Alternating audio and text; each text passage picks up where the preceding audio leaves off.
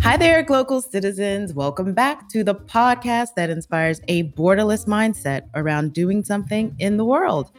I am your host, Florence Adu, coming to you from Accra, Ghana. And I am joined by my guest who is coming to us today from Nairobi, Kenya. He is creative director at Spark Africa Limited, which is a multimedia youth oriented agency. He is also known as a music blogger and all around connector to events, music, hip hop, Africa, diaspora, technology, social networking, fashion, media, investment, and progressive politics. Mr. Buddha Blaze, welcome to the podcast. Thank you, thank you. Asante sana, as we say in Swahili. I don't know the Twi name to say, but thank you so much, and uh, thank you for the opportunity to be able to discuss. Okay. Yeah. Yes. Yeah. So good to meet you. So let's just j- dive right in. So tell us more about where you're from, where you are local, and what is your craft. So I'm from Nairobi, Kenya. This is my home. I grew up around the world with diplomatic parents. So, you know, Europe, Middle East, North America, Asia, and around Africa. Mm-hmm. I've always been in love with the music industry. I always thought when I was little, if you see my TED talk, I always thought I would own a record company and I would live on top of it. That was my dream when I was growing up, going to record stores and just being around entertainment, especially in Europe. That's when my teens were. I always wanted to bring that home to Africa and see what we could do over here. And that's when I really fell in love with working in the industry.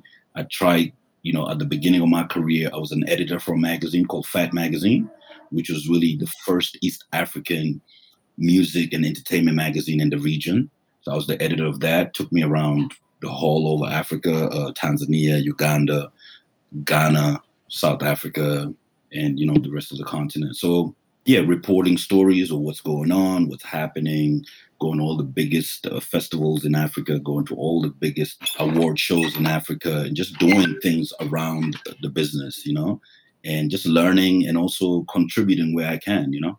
And mm-hmm. that's how I mm-hmm. got in touch with everybody around the continent, and of course, taking artists from here to Europe, taking artists from from Ghana to Africa to Kenya or South Africa, and just basically being the link to a lot of the things that were going on across the continent and the diaspora. Mm-hmm. Yeah. Mm-hmm. Mm-hmm. Interesting. So, do you play any instruments?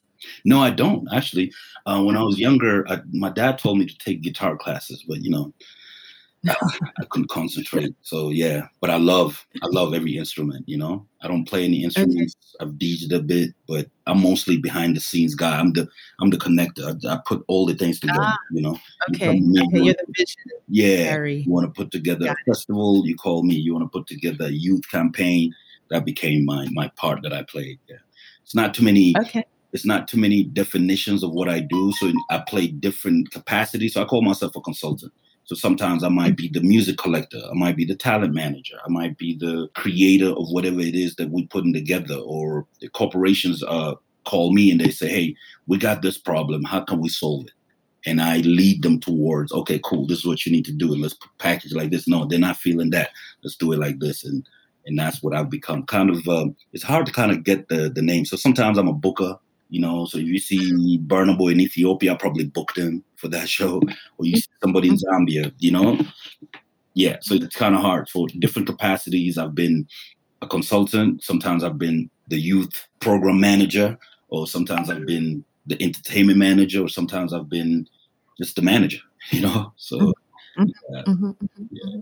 So you talked a little bit about how you started or where you started with, you know, working with the magazine. Tell us a little bit more about you know, so I'm assuming you went to university somewhere in that mix and yeah. you and that um, was that in Kenya? Was that somewhere else? So tell us more about like the steps that you took and things about your personality that put you in a position to be the connector that you are. Okay. So even just growing up I was a great writer. I loved writing. Mm-hmm. I loved magazines I loved you know just being in touch and being around the culture so even when I went to school I remember that time my father was a diplomat out in India New Delhi at okay. the time. So I went to American schools most of my life, but you know, it's diplomatic life. You always go where your parents go. So if your yes. parents have posted for two years here, that's where you're gonna be, you know? Right. So found myself out in Asia, still doing what I do. At that time, hip hop had become part of my life. I wanted to write so bad that you know I studied business just to protect myself. As like, okay, you need a business degree, so it's good to have that as a foundation because mm. you're going into uh, an industry that it's lots of unknowns. You don't know what's out there, you know. Mm. So mm-hmm. studied business, but I found myself back, you know, just back circling back because I was a great writer. Actually, when I moved back to Kenya, I found a magazine. I found a bunch of people trying to put together a magazine, but they didn't know how to to report about the streets. So I showed them how to move. They were just, you know, suits and, you know, yeah, we got to put this magazine together. But I'm like, how are you going to do it if you don't understand what's really happening on the culture on the streets? So I led them there. Having a business knowledge and also having the love for the industry, I became the center point in which people wanted to speak to artists. They come to me. I don't know how to speak to the artists. Uh, I like cool. They know me because they see me all the time around the vibes they're going to talk to me. And I got to say, I moved back to Kenya after gallivanting around the world with my parents at around the year 2000. At that time, there was really not much going on. I mean, there was a bit of a scene, but it wasn't really being taken seriously. So I put my writing skills. I scored A's in English all my life, you know. So I've always been a great orator and writer. So I was mm-hmm. like, cool. You guys are talented. You guys are you have skills in rapping or singing or whatever, but the only thing you don't have is how to create your brand. Having a marketing background and also being a good writer and being organized, I started putting together all the bios for a lot of Kenyan artists. So all the big Kenyan artists that you see now, one way or another, I've had a hand in putting their package together and building them into brand. Because at the time they were just like, oh yeah, I'm a rapper or I'm a singer. But I'm like, where's your brand? Mm-hmm. You got to create brand because the people that would be giving you money don't want to just deal with an artist. They want to deal with some sort of like entity, some sort of like, who are you? Like, what's your background? What's your bio? They didn't have none. Right. So I put their bios together just out of enthusiasm and and then just being having been around the industry and having seen many like I went to many concerts when I lived in Europe and you know, because we lived in Belgium, I could go to Amsterdam easy. I could go to Berlin easy. So I went to all the festivals, and sometimes I even volunteered at these festivals. Being young and being in the diplomatic circles, that wasn't really hard to do. So yeah. moving back to Africa and seeing what was really popping, I wasn't even moving back. I was passing through because you know I had to do some stuff for my family. But then I was like, wow, there's a scene growing here, and I need to be part of this we could take this to the next level because there's things that they were doing that were not necessarily how it should be done. So starting putting together bios, even just getting them respect. Remember back in the days, they just be like, ah, these are just artists. What do they mm-hmm. need? Why do we need all these things? So we're like, no, it's a business. You got to put together contracts. You got to have an email. You got to have a bank account. You got to have all these things put together so that you can start getting the respect that you need to really earn a career out of this. And I remember one time, even just like as I was seeing the scene and I could rap a little bit, this one rap group that was growing in Kenya was like, yo, why don't we go on tour with us? You're a good hype man. You can hype us, you know? My Swahili was really flat at the time. It wasn't really good because I just moved back. I was like, cool, I'll hype you. But then when even when we went on tour, we went to this one town called Mombasa, which is kind of like Accra and say Gold Coast or leaving Accra and going to Kumasi or somewhere, you know. So we're going to the beach we get there, there was really nothing organized. Like the person who had invited them didn't have anywhere for them to sleep. I was like, come on, man. This is not how I want to get into industry, but this is not how I would like when I enter. So I took a back seat. I went in and, talked to the guys like, yo, you invited these guys here, but you're not even talking to them. You're sitting over here being a big man. What's up? When did we need this? We need this. They were like, okay, who's this guy? And then word just started, like that's the guy you need to talk to if you're going on tour and you want to get your respect. But I just came from a background of more corporate or more like if you invited this guy to perform, these are the things that need to be put in place. And then yeah. we started organizing, then people started earning more respect. And then before that, when we came back to Nairobi, everybody's like, that's the guy you need to talk to if you need respect. And then we just started building again a list of clientels that we can actually talk to or build as a brand, you know. So it came from the artist, but also building relationships with like, you know, beer companies, soda companies, telcos, and all the big companies that were spending money around music or wanted to spend money around music, but they were looking at this as a very informal sector. So from there, mm-hmm we officialized the industry, built the first company, you know, out of, we went from running a magazine called Fat Magazine, PHAT, which stands for Pamoja Hip Africa Tunawakilisha, which basically translates Together Africa We Represent. Nice. It was a big magazine, early 2000s. It was like covered everybody. And from there, now the companies are like, oh, we have people we could deal with instead of dealing with the talent, which is usually they're late, They're never on mm-hmm. time. They never they never keep time. They never if they say, "Cool, Florence, I'm gonna meet you at one o'clock on this day." You waited half an hour. They're not there. So they're like, let's deal with people that can actually keep time, keep calendars. So that's when we started managing artists. So they would say, "Hey, we don't want to deal with the artist. We'll deal with you. we'll deal with you. Yeah. Make sure you deliver them. We'll put a service charge." Uh, a 20% for you on the invoice right. for you guys, but you making our life so much easier because we don't want to deal with these guys directly. Nice, nice, nice. Corporate background, also having a street background, kind of help shape. They were like, mm-hmm. we'll rather deal with people that understand you guys, but also understand our timelines and how we work. Mm-hmm, yeah, mm-hmm, mm-hmm, yeah. Mm-hmm. So, who were some of the Kenyan artists that you dealt with back in the day that just for my audience who may not know so much about Kenyan music. So who yeah. are some of the if artists? You, you know people like Nameless, who comes to Ghana a lot. Actually, he was at the Ghana Music Awards a few years ago. I remember bumping into him when I was over there. Nameless quite known. Uh, people like Sauti Sol, mm-hmm. who are kind of riding high right now in Kenya. Khaligraph Jones, who just did a song with the big Ghanaian rapper. Sarkodie, of course, we kind of procured that. Mm-hmm. Just many artists, you know, just kind of like a slew of them that are actually Necessary Noise, Nazizi, K South, which was one of the biggest rappers in Kenya for like a long time. Yeah, that, those kind of artists. Yeah. Nice, nice, nice, interesting. So, when you started, when you were, I mean, because it sounds like you did a lot of the A and R function, and, yes. and and so how did you get in? Knowing that you didn't grow up in Kenya for the most part, yeah. How did you get your street cred? Because you said you know you went to American schools and you were kind of an outsider. How did you get that inside? So it was just that interest. They're like, why is this guy who should be somewhere else so interested in that stuff? So I, you know, just you know, been to Brooklyn. You know, in Brooklyn, you go to the street parks and watch all the rappers rapping, and just that interest and the fact that I was yeah. reporting back. I was writing for global websites. I used to write for a Dutch website. I used to write for a Belgian website. So at that time, was the, the internet was just you know booming. Mm-hmm. You know, so mm-hmm. wow, who's this guy? This guy put me on the map. So the fact that I was there reporting with my backpack, and I was just like, mm-hmm. I was just like, cool. I whether I like it or not, these are my streets. I have to know mm-hmm. these to understand the value of this country and the pulse of this country. So I just went down and just started really finding out where all the all the cool music events were happening, who's doing what, mm-hmm. what little festivals are coming out. And we'll just go there and report and amplify. So even the festivals like, wow, thank you for writing about us. And now we're known and, or now we're out there in, in the in the light. And that's the position I played as a journalist, as a reporter, to start giving the industry a bit more credibility, you know? So that now mm-hmm. people start saying, okay, that's an entity or that festival is something that we can work with. How can we make your your festival better and support it better and that kind of thing? That's how I made my credibility with people like, oh, just give it to him. He he knows how to move in the circles. Yeah. Yeah. That says a lot about, you know, we often unfortunately rely on others telling our stories for us. And so the idea that you are that storyteller and you have created the industry around the stories that you have crafted is what why I'm so attracted to you being a guest here, of course, because you are that kind of local local presence. Since we're talking about street cred and a little bit of on the ground speak, I want to ask you my local speak question.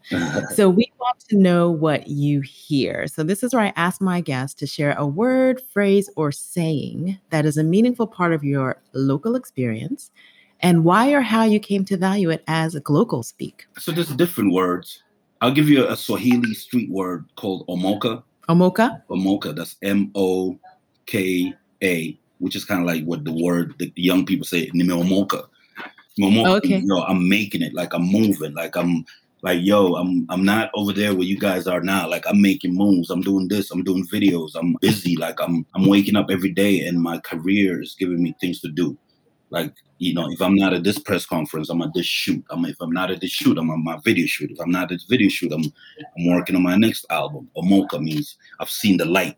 Like, yo, the lights opened up for me now. I'm I'm moving towards being able to achieve my dreams. Nice. Yeah. I like that. Yeah. I like that. That kind of is a great segue into my specifically my why the where question. So you mentioned you, you know, you went through and you thought you were passing through Kenya, yeah. but you ended up staying. So this is where I ask my why the where question. So how did you come to be living, working, and playing where you live, and not necessarily just Nairobi as a city? Because I want to get a sense of where in Nairobi you are, because you know we want to show people the listeners what Nairobi, the textures of Nairobi life are. So tell us more about your Why the Where. Yeah. So Nairobi is made up like of different boroughs, just like New York. You know, there's the Kilimanis, the Dandoras. There's, you know, there's the towns near, no, not towns, I would say townships or kind of neighborhoods near industrial area, which kind of usually more polluted, more dirty. And then you have mm-hmm. the green suburbs, which are like all the rich people. Nairobi's a very expat type city where there's a, the, the United Nations is here. So you could move here and still fit in because there's so many Ghanaians here and there's so many mm-hmm. people from different countries. There's African Americans here. There's, you know, there's the communities of every little patch. It's a, it's a bustling city, capital of East Africa. A lot of things haven't been done. There's also a lot of uh, political issues from the, you know, from the past. Not anything like war, but you know, skirmishes. So there's always this like indifference between what people are thinking and where they're going.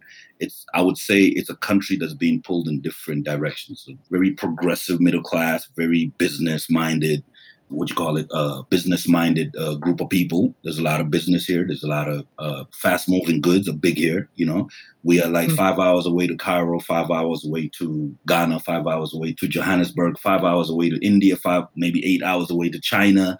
16 hours direct flight to New York. So we kind of like the center of all these shifting things. So very influenced by different things. You know, we're influenced by local culture, which is local, and then we are influenced by many other different things. I would say Nairobi is a kind of place where you could go from eating caviar on a rooftop at a five star hotel, and downstairs you could be eating fish and ugali, which is like the local food that we eat over here. I mean, it's, it's a mixture of everything, you know. So you have to fit in where you fit in. And for yeah. me, my personality was just like, wow, I want to be in a creative area. So where I live is a place called Kilimani, which is kind of like yeah. half and half. So you can walk to your cafes, your supermarkets, but you can also walk into an art gallery and enjoy that in the same day and walk to the market, but still kind of enjoy semblance of like a global vibe. Like, you know, you go down and get a cup of coffee and a bagel and you could street go down and, and get, you know, plantains and bananas and, you know, so it's kind of like a mixture of both. A lot of creatives live in this area. And whenever we visit, I've had people like Mensa and Wanlov come out here, Kubolor, and they be walking down the street and people like, wow, look at that dude. And it's not as strange as if they were somewhere else, you know? So Kilimani yeah. is kind of like the the creative capital of Nairobi. Actually, uh, we had a we had a lady out here. What was her name? She's Ghanaian, but she passed through here. She's actually really opened up a lot opened up for a lot of African artists who want to go and do residencies in other countries. What's her name? Let me get her name. She's in New York now. She does like tribal music, and I think I've seen her in Brooklyn a few times. What's her name? I'm trying to get her name. She's a musician. Yeah, she's dope. Like she's the epitome of like one of those artists that, that um, I just, she played. I think I know who you're speaking of. The last time I saw her was in New York, and I also saw her in South Africa at uh, Afropunk. She was one of the first artists to be at Afropunk in uh-huh. Johannesburg. I'm just trying to get her name real quick. So it's kind of like that mixture of like tradition, modern, but at the same time, African at the same time. So you have that kind of mixture in Kilimani, yeah. I definitely know who you're talking about. She's oh. based in Europe, I believe. Yes. She's based in Europe. Mm-hmm. She really very strong heart. She came out here and lived here for at least a year. This was her base, you know, and she killed it. Jojo Abot is her name. Yes. Exactly. That's exactly. We love yes. her in Kenya. We love her. Like she she stayed here for a few years. She's amazing. Like she's done what African artists need to do. Like pack, go to Ghana, chill over there for a week, a month, and see what you mm-hmm. can get over there, uh, or go to whatever. Okay. With other artists, she found this place called the African, the Kenyan Creative Garage, and they just kind of hosted her, and she did mad different shows and working yeah. audio visual type of presentations and that kind of thing. So there's a lot of artists doing that. Artists from Sudan, Somalia. As we speak right now, we have like we hosting a big a big group of, from LA and they're coming with other people and they're coming with other artists that are going to be other bigger artists and they're going to announce very soon. Yeah. Mm-hmm. so, yeah. So speaking about the music scene in Africa, you know, we just had the Grammys. Burna Boy, you know, cleaned up on the world music side who is leading the music creation and creativity space across Africa? Or if we were to look at it regionally, you tell me which is probably the best way to look at it, but who is leading? Well, at the moment, obviously, it's where the population is. So Nigeria, West Africa is definitely doing their okay. thing. You know, I mean, Burna Boy, congratulations to him and winning that Grammy. It was about time. It was coming definitely because of like, you know, just where he's placed himself politically and where he's placed himself, you know, sonically and what people are hearing and and he's just been really consistent. But because he also he always came in with a hunger. I was booking Burna Boy before anybody knew who Burna Boy was when he was just kind of rising. So I have a great mm-hmm. relationship with his mom. And yeah, so I mean, big up to West Africa. I mean, you guys are definitely out there like making the noise that's necessary and, you know, a big part of our history and heritage really is represented out there in West Africa, Nigeria to be exact, and Ghana, of course. Ghana is doing great things and you know, you know, sometimes Ghana gets lost in the conversation because of your numbers, but really Ghana, I mean, a lot of the music that even these Nigerian artists are doing, really, if you look at the historical traction, it really came from highlights in Ghana and what you know what Ghana represents. The only thing that doesn't work for Ghana is like because of your numbers, you're a lot more slower, so the voice is a lot more muzzled in and and disappeared. Mm. Kenya too has been on that forefront. I remember being in in Nigeria early 2000s, and these artists were like, "Man, Kenya, we're looking up to you guys." So it's it's kind of like a mixture of everything. They're taking from here, taking from here, and kind of yeah. moving, moving with it. South Africa obviously is a great is a great place for the arts. They really support the arts, and you look at the sounds. The sounds are all mixing now. You know, the sound. I did a big campaign called uh, Coke Studio Africa. I don't know if you ever heard of it. I haven't. Tell yeah. us. Tell us about yeah. it. So we put Coca Cola. Uh, you know, I hate corporations, but that's what corporations do. They, they latch on whatever is popping and whatever is new and whatever is to sell their products. And hey, we don't mind that as long as they're spending money on the artists and they're growing the arts. I think we're still at a mm-hmm. level where we need them to a level where we can have artists that are as big as Fela who don't need these corporations and says, "Hey, man, I'm gonna do one show a week, and people will fly in from all over the world and come watch me, and I'll I'll make the same amount of money that to sustain my family or sustain my career than I need from corporations. So at the moment, because we're so young and we're still nurturing, I feel like we're going to be in that phase for another maybe 10, 20 years before people can now become, you know, like, why does Burna Boy need a Grammy to validate himself? Why do we need all these Western companies to validate us? We could say, cool, I'm making enough money in Africa and I don't necessarily need to be associated with any of these companies, you know. But that's a conversation for the future. I don't think that a lot of these artists can can afford to actually talk like that because they still need, you know, the streams are still low. We're going into the streaming world now, and African streams are still kind of not being respected yet. As you see, people, companies like Spotify and Audiomack are just entering the African market because they haven't been able to figure out. We're very informal. I mean, if you look at you know, you always use Nigeria for an example. Like, yeah, Nigeria, yes, the, the scene is bubbling, but is the business bubbling? The business is not bubbling. It's kind right. of in there. You know, it's a hit or miss. It's never, it's not structured. You can't tell me that in if Wizkid decides to retire right now, is he going to be making money for the rest of his life? Is our copyright laws strong enough? Is you know, is trademarking is it strong enough? Have we reached a level where if they stop singing right now, will they have a normal life and continue living a superstar life? And the answer is no, because we're not there. Mm-hmm. You know. Mm-hmm. Yeah. Mm-hmm. mm-hmm. Those are the kind of problems we're grappling with. Yeah. Right. Right. Yeah. Right. And I guess that's across the board in industry, right? Because yeah. where Africa is struggling is ultimately with poverty. Yeah. There you go. We still yeah. we are still in the place where most countries in Africa are low to middle income countries and more or less are low income countries. And so as technology moves, the adoption is kind of there, but you know, we want to be competitive on the global scene and we want to create these industries that, you know, everyone sees celebrity and wants celebrity and wants to be, you know, famous and all yeah. these things. But I think you make a great point that most of our artists won't can't retire now. Yeah. They're not going to be billionaires or they may, but not on the, the skin of African support. So it does require this global piece.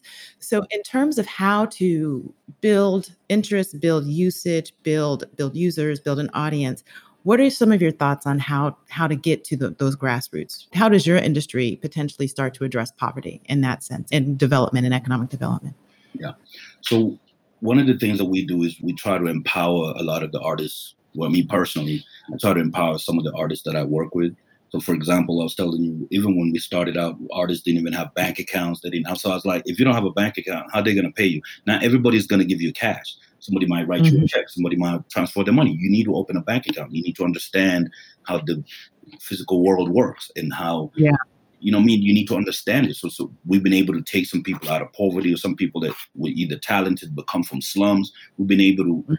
give them some sort of like understanding of the world. And for example, if I uh, I'm working with a German institute and they're like, "Cool, we're doing a concert in Germany," I'm like, "Yo, you need to know how to get your passport. You need to know how to what kind mm-hmm. of stuff you say when you're going to get visas. What kind of you know you need to kind of remain in this creative but understanding that you're a business entity rather than just being just you're famous but you got nothing to count home for. You know. Sure. So we've been. Sure I've been working with different agencies. I've worked with the British Council. I've worked with the USAID, and we always trying to like you know encourage them to look at themselves as creators of jobs in their communities and being bosses in their own right. You know, rather than just mm-hmm. famous and just like what else is going on? How are you handling this? Get a manager, mm-hmm. get get an agent, or get you know just teaching them all these different ropes on how to get up the ladder in the industry. Yeah, that's great. That's great. I mean, we give them tools. Like even when I bring a celebrity to Kenya, let's say I brought Mos Def to Nairobi, right? Mm-hmm. I always say my shows that I pay for, I'm doing myself. I might get sponsors for. I need you to stay here for one more day so the young artists can ask you questions or we'll put you in a in a center where you can have a talk back. That's what we call them artist talk backs.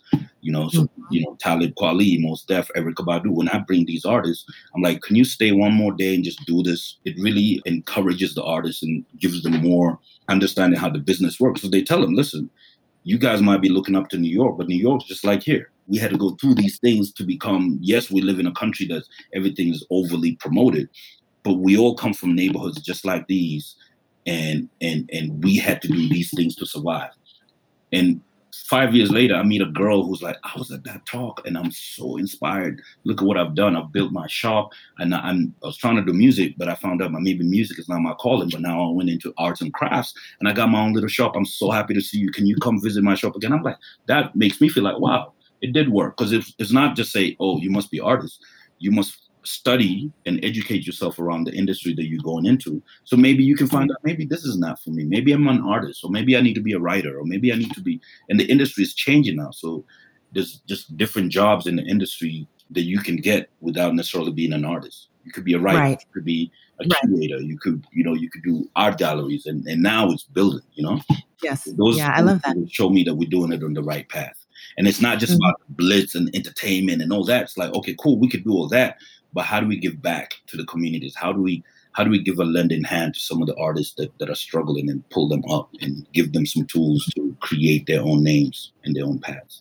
Mm-hmm, mm-hmm. I like that. That's great to hear. So that yeah, that's exactly the kind of reach in grassroots that I hope to see spread you know throughout africa throughout you know these individual markets so that we can start to uplift the supporters who can then be the streamers who are you know downloading all this content because you know without being able to perform i think the industry is truly going through a transition yeah. right? Because we're seeing that you know most african artists were making most of their money by performing. Yes. And now we have not had you know the world has been on lockdown. So how are they pivoting? How are they now making money um, what are your thoughts, or what have you seen in terms of the pivots that have been, I want to say, clever, just the smart pivots that you've seen with some of the artists in Africa? Yeah, we're lucky that in Kenya, internet penetration is pretty high. So there's a lot of people on YouTube. There's a lot of people on. So some of the big artists have really transitioned from just performing at festivals and gigs to now taking their performances online and partnering with telcos, partnering with drink companies, partnering with, you know, even online shops and being able to make their concert you know, online, one of the biggest arguments is like, are you really big or you just have the perception of being big? Because you could be mm-hmm. big and there's a lot of noise around you, but can you pull whether it's a thousand or five thousand people to buy your tickets and watch online? That's where it's going now, you know. Mm-hmm. And some mm-hmm. artists have been able to do it. Some artists, you know, the Sauti Sols and the Shinskys, the you know, the Khaligraphs, they've been able to do that. And it's really just mm-hmm. also teaching the young younger artists or the upcoming artists how to move in those uh, corridors of can I do a gig online and pull a crowd.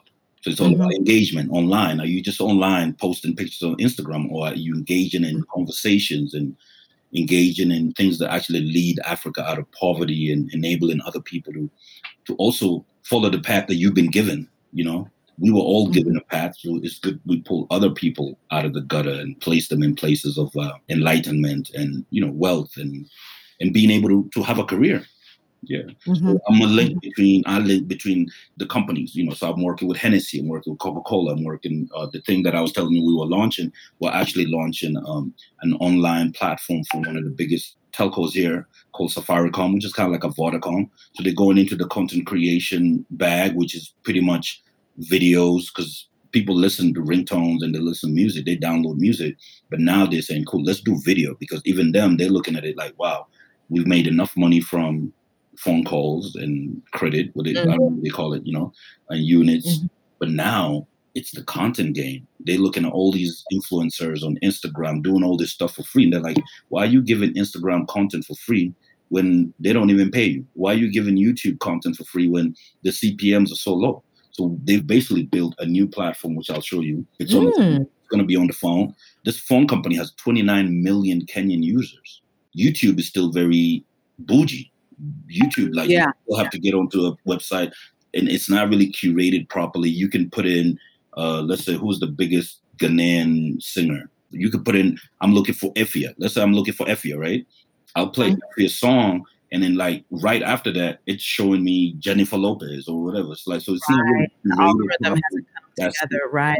So it's like right. when are we ever going to build our own platforms that focus on our people and pay our people the right way rather than waiting for them to dictate how much they pay us. We can dictate how much we pay our artists. So that's the mm-hmm. platform that I was launching last week when my when my and I'll, I'll, share with you the the site so you can go actually see there and, and some of the meetings that I'm having even as my phone rings people calling me and saying hey how do I get on this platform? This platform is hot. How do we make this? So we always kind of like be ahead of the game. So I've always been like by the time anybody's thinking about something we've already done it By the time right, we, we can see the Universal's trying to set up shop and they come in, but they don't really understand how to work over here because they haven't been here. So they bring their little white girls from like I don't know where, whatever. I'm like, what are you talking about? This is Nigeria. How are you gonna penetrate into how you're gonna get all these people to listen to Mr. Eazi's song or whoever song that came out? How are you gonna get all these people on this platform? Mm-hmm, mm-hmm. Yeah. And I think part of that is that they all still think of Africa as Africa. Yeah. Right. It, they haven't even necessarily recognized that, you know, Kenya is slightly different than Tanzania, yeah. slightly different than Rwanda, and slightly different than Ghana and, and Nigeria and South Africa. So I think you're to your point, and I'm excited about this platform. When we build our own, we build it for us. Yeah. Then we dictate. Yeah. We need to be moving. Yeah. yeah. And then we could dictate what we want to put on there, how we want to put mm-hmm. on there, and how much money. Because we can have a meeting. I can't call a meeting with YouTube tomorrow because they're be like, who are these people?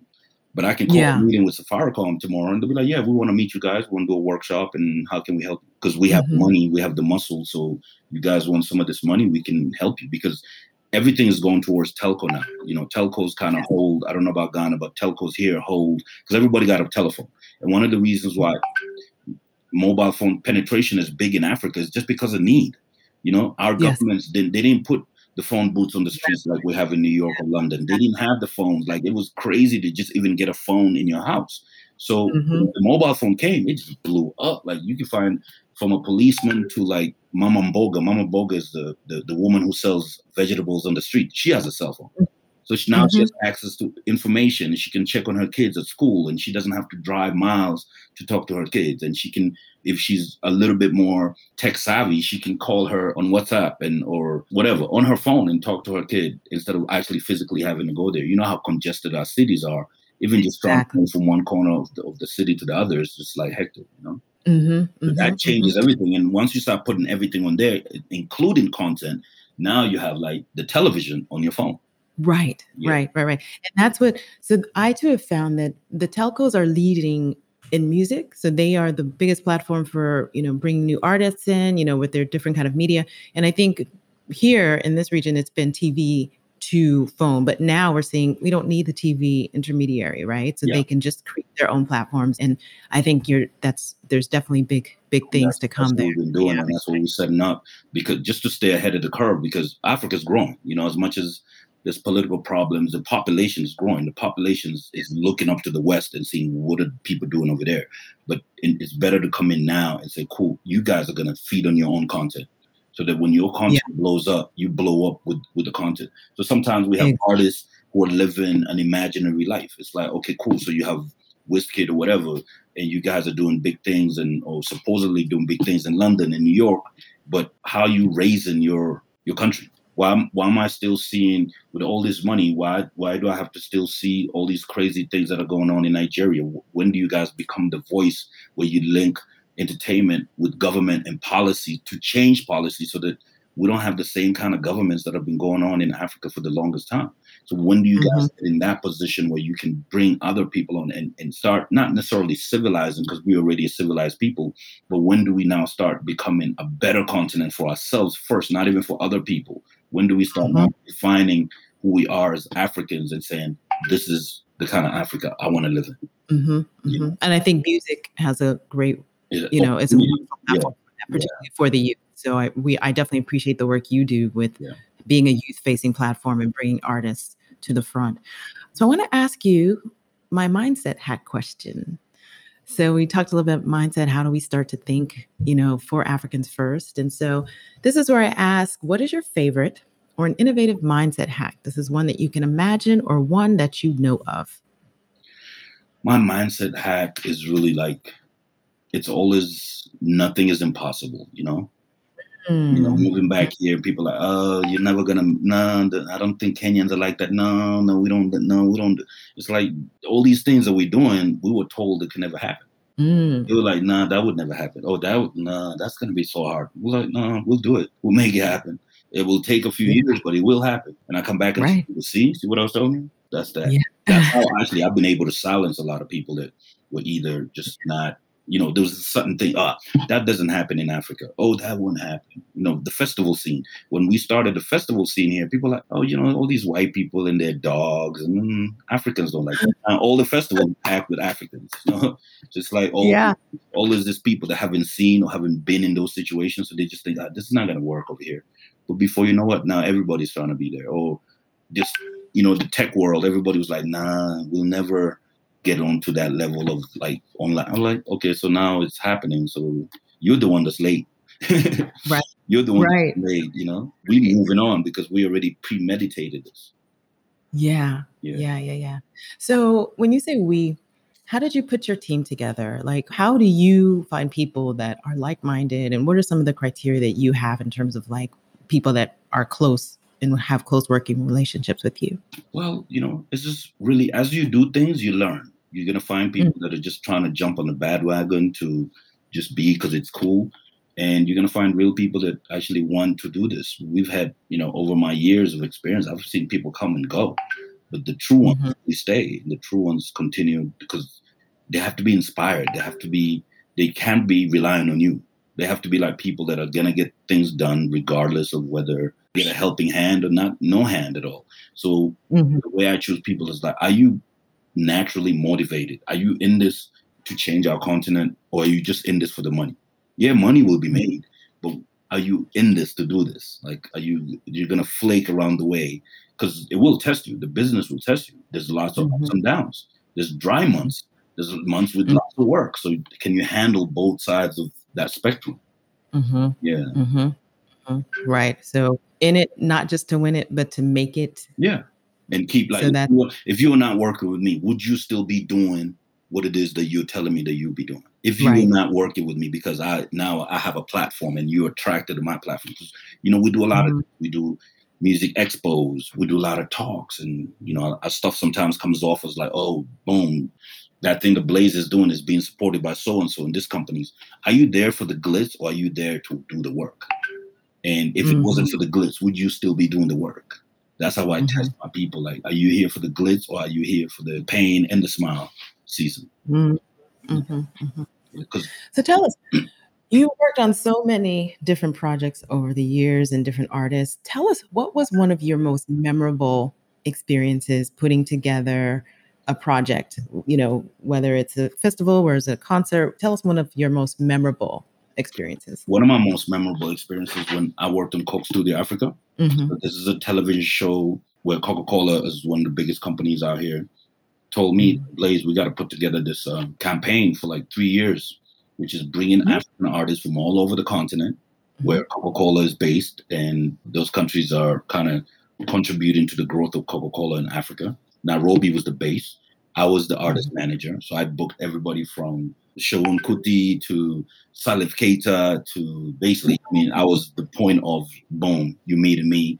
Like, you know, that was one of my most memorable. I mean, we went, I went over like 2,000 artists. So we would do like every week, we'd have a different artist in town. We'd have an artist from okay. Mozambique, from South Africa, from you know, from Tanzania, and I was hosting them in my town. And during that week, as much as they were doing Coke studio work, they're also doing collabos, learning about the country. So for me, my insight at the time, I think it was like 2006, my insight when we said, what are we tackling? Because they send us to Pakistan, they send us to India, they send us to Middle East where they had already done Coke Studio. So Coke Studio was mm. the thing where artists come together and just play music together, but it's recorded and kind of you got to create some sort of like record to be able to either put on a platform or sell it, you know? Mm. And mm-hmm. just seeing all these artists learning about different countries and I'll pick up artists from the airport and and you know, I'm talking about African art. They'll be like, oh, we didn't think there was a mall in Kenya.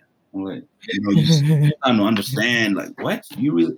They just never heard. They just stuck in their little zones. And one of my biggest things, even growing up, is know, knowing how Africans didn't know much about their own continent. And don't yes. wrong, I didn't know about my own continent. So one of my sure. biggest dreams, especially when I was overseas, and people were like, "How is Africa?" I'm like, uh, "I'm actually from Kenya." I don't know nothing.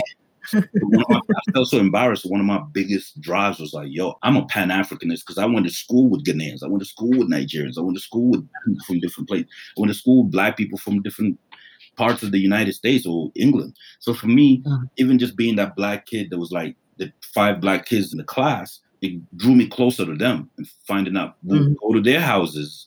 We would, mm-hmm. foods that we didn't eat as Kenyans. We would eat them and this other. So I learned from a young age how to be a Pan Africanist. My best friend will be Ghanaian. It would be. It was never really like I was put in a pigeonhole where it's like, yo, I gotta be just with Kenyans. So by the time I even moved back to Kenya, I knew more about Ghanaians than I knew more, but I had never been. So my biggest drive was like, how do I get in a position or industry that's gonna take me to all these countries? Because I love Africa mm. and I want to learn about. Mm. And you know, years of like going to South Africa, Swaziland, Botswana, you know, just learning all these countries and learning their art yeah. and doing the same thing I was doing in Kenya, but doing it in all these different countries. And coming to Ghana and hanging out with Wanlov Kubolor and, you know, Blaze and, you know, Kwame Furchie and all those guys, you know, and just like, wow, this is a scene out here, you know, and going to the Ghana Music Awards and, and, and actually came to Ghana to put together something for the British Council called WAPI, W-A-P-I. Oh, okay. Yeah, at the British. Council. So spent some time over there and just got to see how things were going over there, you know, and doing the same project in like maybe seven other different countries. That was like, wow, this is it. This is the continent. So for the most part, I was only in Nairobi for like maybe three months of the year, but I'm all over the Wow. New York, London, back to Ghana, South Africa, spent lots of time there and just, you know, contributing what we contribute, you know. Sure, sure. Mm-hmm. I love that music is such a connector in that way. Like you can truly see the world in that sector. Yeah. So we're getting to the end of our conversation. This has been wonderful. But I have one question I'd like to ask to learn a little bit more about not necessarily the work, but a little bit more about you. So would you call yourself or describe yourself as a listener, mm-hmm. a reader, or a watcher? Can I choose two? Yes, yes, yes. Because I want to mm-hmm. ask you. So of the two, what are you? So tell us what the two are. A watcher. Okay, so you're a watcher. A watcher. So what are you watching these days? Well, you mean like watching on the tube, or what do you? What do you? Anything. What are you watching? What are you seeing that, like, that makes your? When I say watch, it's like a lot of people look at me as a leader because they look up to me. But sometimes I take time off and just watch what's going on. Be like, okay, that's uh-huh. what's happening uh-huh. over there. That's what's happening over there. And just kind of like sit back and see, okay, where's this gonna go in the next five years? So in uh-huh. in that respect of like sometimes you sit back and just chill and let everything happen while you just kind of sitting back and just trying to connect the dots and how's this gonna fit in this and how's this kind of helps in my mm-hmm. work. So even when I did Coke Studio Africa, people were like Coca Cola was like, "Wow, how do you get all these artists?" I was like, "Cause I'm always watching them. mm. I'm always seeing what they mm-hmm. do, what they're doing, and being able to know how to penetrate with them and work with them and so I'm kind of like that's my kind of skill, being able to watch stuff happen or unfold while I'm like, cool, I have a solution for you because I can see what's going on. Okay. Okay. Yeah. And some of that watching, would you do you use platforms, technology, like different, you know, websites or socials yeah, for that? Or socials. I'm on LinkedIn a lot. I'm always checking out what people are doing. I'm on um, a lot of you know a lot of all the global platforms. But now my thing is having seen that, I'm like, why are we giving all our content to all these other people? Why can't we just own our own content and then be able to control our content? Imagine putting stuff on YouTube and not getting nothing back from YouTube or getting paid, but not necessarily your value of what it could be, you know? Mm-hmm. Yeah. Mm-hmm, mm-hmm. And Got that's it, why I went, into, I went into creation of platforms because there's lots of Africans that want to watch their own platforms. They want to watch Yes. stuff that's like Yeah. more recognizing. How can we monetize this so it's not just going to waste? We need to get from that era of like being fascinated by things to now monetizing those things because we have the technology. It's not Yeah. hard to buy the technology from China or buy it from South Korea, whatever, or build it at home ourselves, or Mm-hmm. go in the Asian way, where yes, they'll take in American technology, but they'll be studying like, how can we make this on our own? How can we make our Mhm. own Facebook? Why do we have to be on an American Facebook? Why wouldn't we have our own Facebook chit chat? They got that chat thing in China.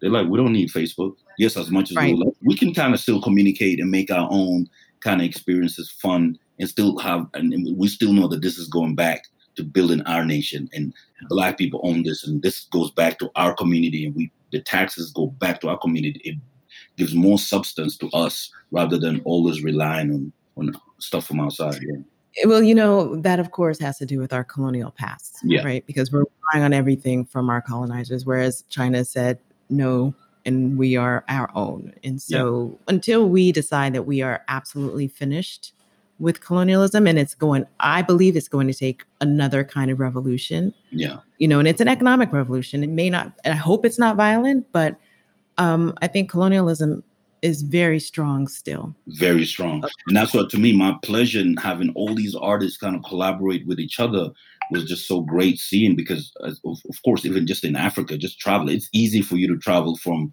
from like different cities in europe than to travel within africa you know? So for me just being able to kind of be at the forefront of cross pollination where i'm you know one of the biggest Mhm. artists in Nigeria is doing a song with one of the biggest artists in Tanzania, and me being in the middle of that and making sure that and making that happen gave me pleasure because like, yo, Blaze, I would have never met that guy. I would have, Yeah. I would have never thought it would have to be. It would take me like years to put together a budget where I say I'm going to Ghana or I'm going to Nigeria to do this. Being able to jumpstart that conversation is where I'm at, and that's what I've been able to give to the to the community or the industry as they call it. You know. Okay. Yeah. So you said you had two. So you said you're a watcher and and a listener.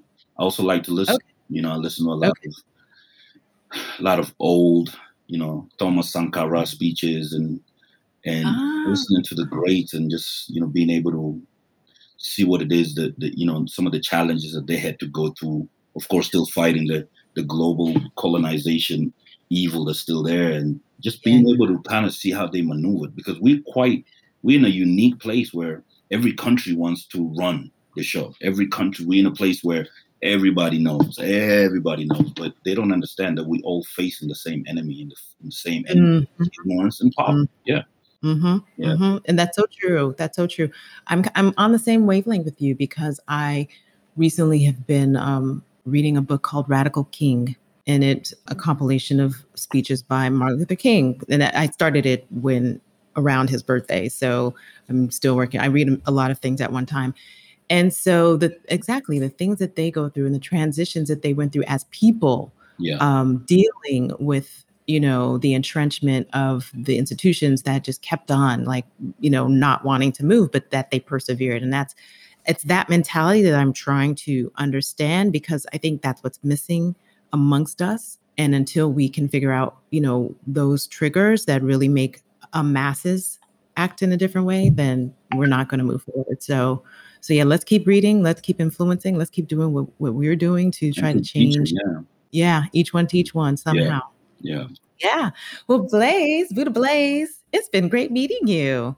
Thank And you. It talking- seems like we, we it seems that hour just went through really fast. Thank you so much for. I know, I know, I know, There's I know, much to I know. talk about. You know, so much to to unravel and uh, unpackage. You know. Yeah, yeah, yeah. Yeah. Well, I'd love to have you back again. What what I'm looking, I just and I just thought of this is that I want to have some more regional conversations about what and how we can uplift the people. So being like, you know, you're progressive. And so when I, I've been kind of hinting at this with many of my guests is that I want to have some panels where people are actually talking about solutions and really how do we address it locally or regionally where we are. So looking at what's going on in Kenya, like I have a few guests that are in Kenya who are on different. So you're in entertainment and business. We have someone who might be in policy and government. So I hope to invite you back. For sure. To nice. Talk nice to that. nice to come into. Who do you got from Kenya?